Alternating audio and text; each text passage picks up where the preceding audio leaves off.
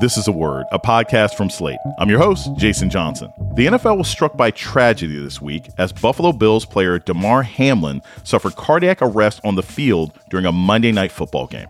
Though Hamlin seems to be recovering, the incident renewed questions about whether it's even possible to make the NFL safer.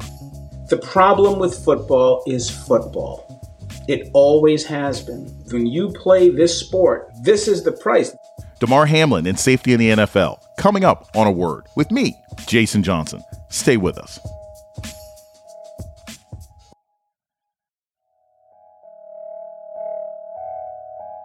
Welcome to A Word, a podcast about race and politics and everything else. I'm your host, Jason Johnson. For the NFL, this time of year is supposed to bring excitement as teams fight it out on the field to earn their spot in the playoffs. But this year's postseason will start on a somber note after Buffalo Bills player Damar Hamlin suffered a cardiac arrest early in a Monday night football game against the Cincinnati Bengals. After getting knocked down during a totally unremarkable play, Hamlin stood momentarily only to collapse back onto the field. Hamlin endured more than nine minutes of CPR before his heartbeat was restored, and he was taken to a local hospital. At this time, Hamlin remains in critical condition, but seems to be on the road to recovery. Still, the incident reminded fans about the dangers of the sport. But is there anything that can realistically be done to make football a safer game? And what role do the athletes, league officials, team owners, and even the fans play in that effort? Joining us to talk more about this is Howard Bryant. He's a veteran sports journalist and the author of several books, including Full Dissidence Notes from an Uneven Playing Field. Howard Bryant, one of my favorite journalists. Welcome back to A Word. Thank you. I'm just going to start with this. Were you watching the game Monday night? And, and if you were, what was your first reaction, or maybe just your first reaction upon seeing the video if you weren't watching the game on Monday night? Well, I wasn't watching the game. I had just gotten home from dinner and I just walked in the door and I got a call from Bomani Jones who said, Are you watching this game right now? He said, I think a guy may have died on the field. And I was like, What? And there we go. Then you go downstairs and you turn on the TV and you see the ambulance on the field, and the players had made the circle. They had circled Damar Hamlin, so you couldn't see him. And clearly, what was happening at that time was that CPR was being performed on him. And we, we would later know that. And then, so the rest of what I saw was really the aftermath of that. I still haven't seen the hit. And I really did focus in also on the coverage of it as well. It's like, okay, well, how how are we going to deal with this? How are we going to watch this? How how are the the broadcasters going to handle this? Because this is the dark side. This is the game. This is it's not even the dark side. It's the other side of the game that exists in every single minute and every single second of every single game. Eventually, the league did end the game, but there's some questions about how that decision came about. I mean, the thing that got me about watching this was okay, part of the commentary was, well, we're going to take a five minute warm up period. I'm like, warming up? Are, are you out of your mind? And then the rest of the commentary was about, well, you know, the players are going to have to decide if they want to continue. Where's the leadership? The leadership immediately, wherever Roger Goodell was at that time, and whoever's running the show over there, and on the union side too, immediate, this game's over. Now, maybe they made that decision and then announced it a half an hour later, but the fact that it took almost an hour to tell the fans that this game has been postponed was to me insane. And maybe it was also we should give everyone some grace because of the gravity of the situation and because maybe even the leadership panicked a little bit because this is right in your face. But the fact that there was even a question that they were going to resume playing when the players themselves knew what they saw. It's like you know the difference between level one injury, level five injury, life and death injury, and those players were looking like this is extremely serious. We're going to take a short break. We come back, more on Damar Hamlin and the state of safety in the NFL. This is a word with Jason Johnson. Stay tuned.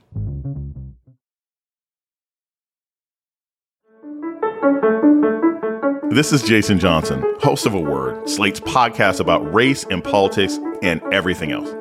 I want to take a moment to welcome our new listeners.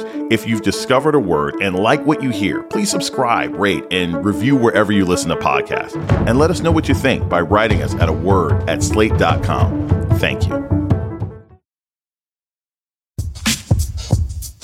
You're listening to A Word with Jason Johnson. Today, we're talking about safety in the NFL with veteran sports journalist Howard Bryant. You know, Howard, one of the things that I, I, I really like about you and respect about you is you're one of the few who have been very clear about the moral sort of turpitude in a lot of respects of the NFL. Like you don't just give lip service to it. It's been enacted, but you're like, I, I don't I don't watch this stuff the way I used to. And there's not many journalists who've taken that stand you've covered this league for a long time. Can you think of any other incident like this, even remotely close to this, that happened on the field? Well, yes. There's been a player who died in the field in 1971, Chuck Hughes, and he he collapsed on the field and was pronounced dead a couple of hours later at a hospital. And they're treating Mr. Hughes pretty gingerly down there. Man, I don't like the looks of this injury down here at all. It appears that Chuck is really hurt. There is precedent here. Okay, it was 50 years ago, but it still happened, and it's within a lot of people's lifetimes. It's within my lifetime. And so there's that. But then there's also the number of times that we haven't heard about it. There have been many, many stories where people, you know, or players are talking about being in the hospital afterwards with the IVs and everything else. And we have seen players paralyzed from, from football. We saw Darryl Stingley. We saw Mike Utley. We saw Dennis Byrd. We've seen this happen in the last 35 years. We've seen it certainly over the last 50 years. But what we keep doing is we keep trying to sell the idea that the numbers of catastrophic injuries are so low and the revenues are so high that if you have an issue with this, and if you have an issue with the sport, you're the problem. That you're the moralist and you're the Pollyanna and you're the one who's overreacting. I don't watch the NFL anymore for one very, very simple reason. And that was I remember watching the game. I believe it was the Patriots. And I remember Stevan Ridley took the ball off tackle got crunched in the slow motion. You could see he was out on his feet, fumbled the ball, and the entire conversation on the broadcast booth wasn't Stevan Ridley being knocked unconscious and fumbling the ball. It was, you got to hold on to the ball. And I'm like, he's unconscious. Of course he dropped the ball. He's not conscious. And then I started thinking, this is your entertainment. You're watching this. You're making a deal right now that this is okay with you. Is this okay with you? This is not okay with me. And and when you start thinking about the the implications, not just the safety implications, but the class implications and the racial implications of all these young black men making up 70% of the league who can't get jobs as coaches afterward, but their bodies are disposable, and the grotesque war metaphors that we've embedded into the sport as well. No different than a lot of these young black and brown kids going into the military because they don't feel like they have anything else. And so your body is still your commodity. Even now, when we keep talking about opportunities, it's still, even at this late date, your body is your commodity if you're a black male in this country. And I had to ask myself this question of is this something that you want to be part of? And the answer was no. I'll watch basketball. I'll watch tennis. I'll watch hockey. I'll watch something else, although hockey's just as violent as this. But I mean, there's a there is a deal that we're all making when you're watching this. And it is a beautiful game. Now don't get me wrong, football is an incredible genius level sport in terms of what these athletes can do. But the price gets is greater and greater and greater and greater and on Monday night, whether or not it was Monday or whether it was next Friday or whether it was 10 years ago or 1971, it is a matter of time before these things happen. The miracle of football is actually that it doesn't seem to happen more. Psychologically, what does the league offer to the other players who watch this happen? Is there any sort of medical care that's provided after an incident like this? No, there is, and there is, you know, it's obviously constantly been inadequate, which is why the players and the retired players have been suing for this very thing. But in the past, there had been virtually nothing. The health care and the health benefit piece of this has been improving under DeMaurice Smith and under his leadership, but it's clearly inadequate. I mean, I think that you have it in, in all the sports this sort of what responsibility do we have to our own players? Not just the league, but the players. What responsibility do the players have to each other? They do, at some level, have counseling services and all of those things. I wonder how utilized it is. I wonder how well funded it is and whether or not it's something that's in place because it needs to be in place or if it's actually something that gets used. The other thing that strikes me, Damar Hamlin was uh, essentially a bench player who was in the game uh, for a starter who was injured. If this were to have happened to a quarterback on the field, what do you think would have changed that night? Because we've we've we've seen that there were delays and conversations. Should the game be stopped? This, that, the other. But if it had happened to a quarterback, Monday Night Football, regardless of level, Howard, what do you think changes that night in the NFL? I don't think much changes, actually. I don't think anyone was looking at Hamlin and thinking, oh, well, he's a sixth round pick. Nobody cares. Let's keep playing. I think that what they did was they are so, they being the, the networks, the league, the entire NFL industry, they're so numb to injury that they weren't even necessarily aware of the optics of how this actually looks. I mean, think about think about how injuries are embedded into the NFL in a way that they aren't with any other sport. There's an injured 49er on the field, and we'll be right back. And they just sweep the guy up and they sell some beer and sell some cars, and then they come back to live action, and the player's, you know, nowhere near seen. And so you get a, a head injury, they take you, they put you under the magical blue tent, and then you're miraculously okay to play again or you're out for the, the rest of the game. Now, if you're talking about the racial and class implications of it. Uh, uh, obviously, the class implication of defensive back against Tom Brady laying there. Then obviously, then you add the news and the, the news cycle to it, and of course that changes. But the fact that they were willing to have a five minute warm up and go back to live action is something that we should all circle. We're going to take a short break. When we come back, more about NFL safety with Howard Bryant this is a word with Jason Johnson. Stay tuned.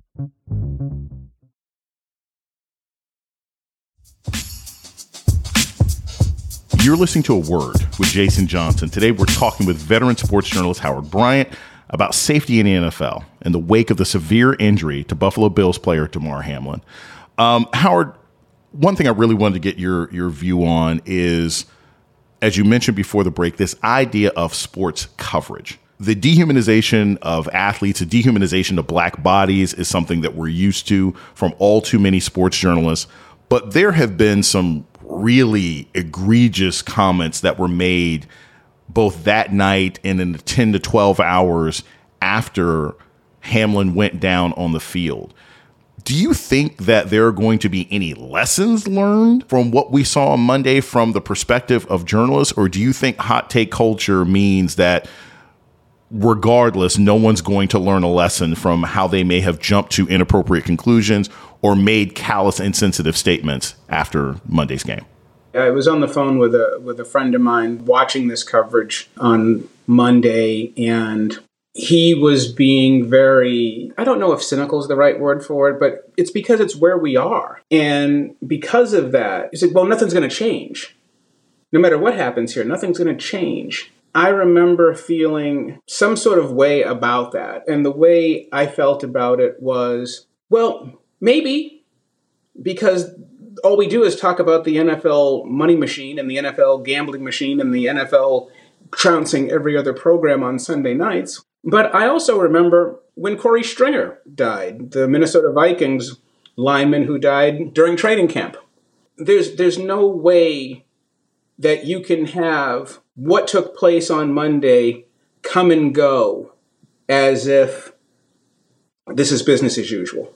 And I believe that even if the machine of the NFL wants to keep churning, people have already made a decision. There are football players around the, country on Monday night who made the decision not to play football. We don't know who they are. They may reveal themselves, but these things don't just happen and nobody cares. There is a ripple that comes with it. And when we went through the concussion issues, you had Chris Borland, who just retired. I don't want to do this anymore. People are genuinely affected by this, and they're going to be. And when you refer to this sport, and there's no dance around it, it is a death sport. It's a death sport whether you can be killed on the field as a 24 year old, or suffer serious damage as a 25 year old, or take your own life from the effects of CTE as, as players have done in their 30s and 40s, or really, really suffer poor quality of life in your 40s and 50s, or have your life expectancy by playing football be 20 years less than that of a couch potato. So there's a cost to all of this. And yes, the coverage of this is extremely important because no matter how much we want to talk about this and compartmentalize it, all of us are making money off the NFL. We're making money off of these black bodies. You know, whether you cover it or whether you don't. If you work for a rights holder, some of that money is going to you because of the profitability of the sport. You can't have $10 million journalists without $100 million football players. Everybody's salaries are going up, and this is part of the price of that. And we all have to take our piece of that. You can't look at it and be detached from it because you're not detached from it. Why do the ESPN reporters, why did we all get paid so much? We got paid so much because we're part of the machine, because of being rights holders to these other sports. You can't have it both ways. You can't constantly trumpet the success and the invincibility of the NFL without taking into account the certain sacrifice that's coming with it.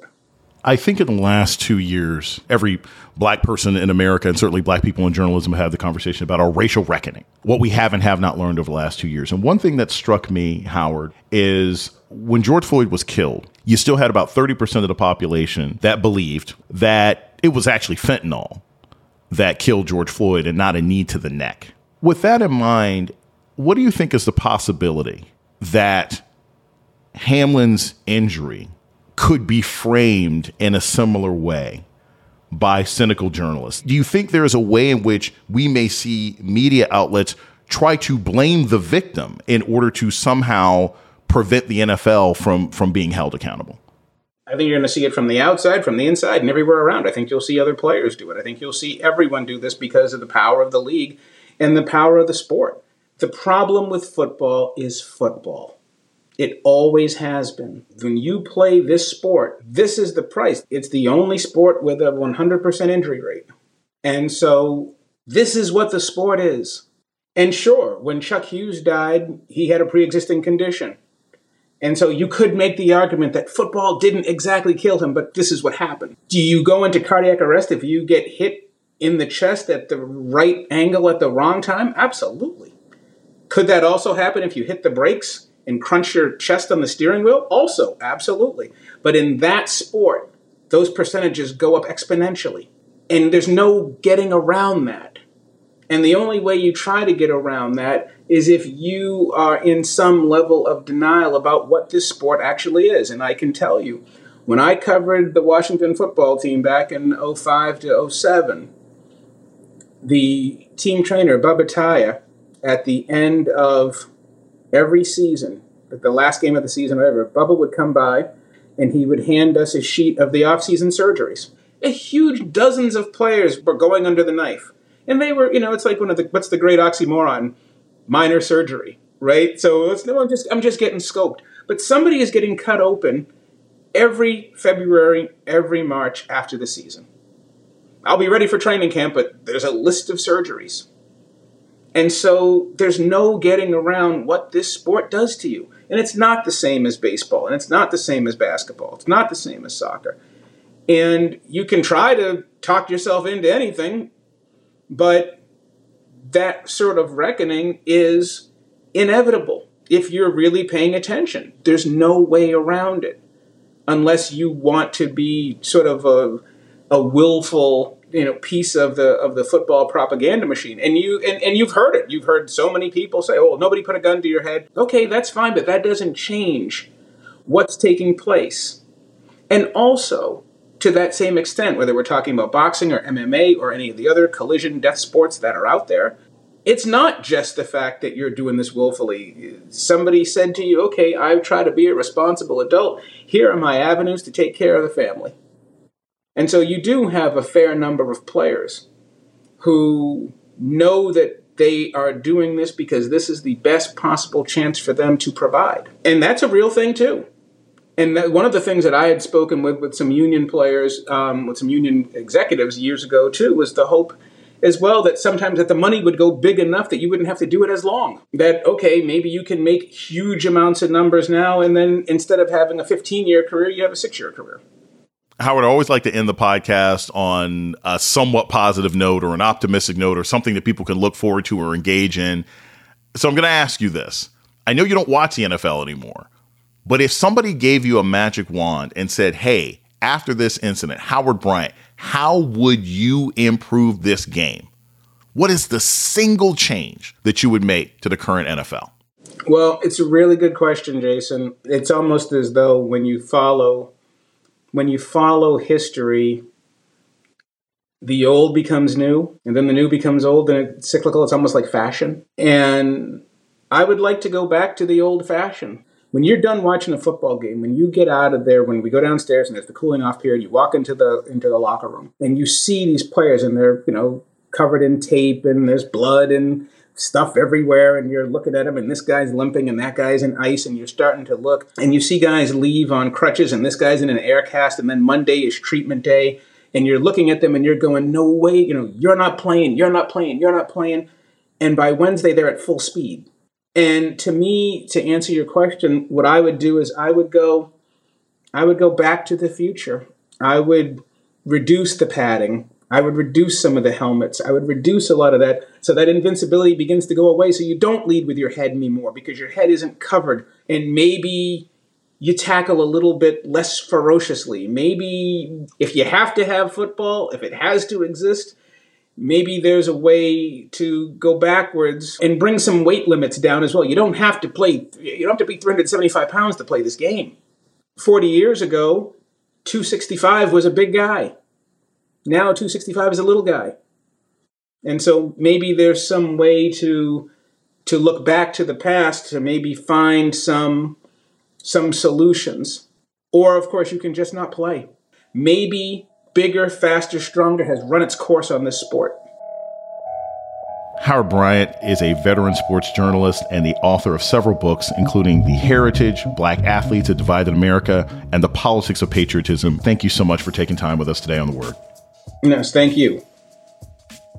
And that's a word for this week. The show's email is a word at slate.com. This episode was produced by Kristie Taiwo-Makanjuola. Ben Richmond is Slate's Senior Director of Operations for Podcasts. Alicia Montgomery is the Vice President of Audio. Our theme music was produced by Don Will. I'm Jason Johnson. Tune in next week for a word.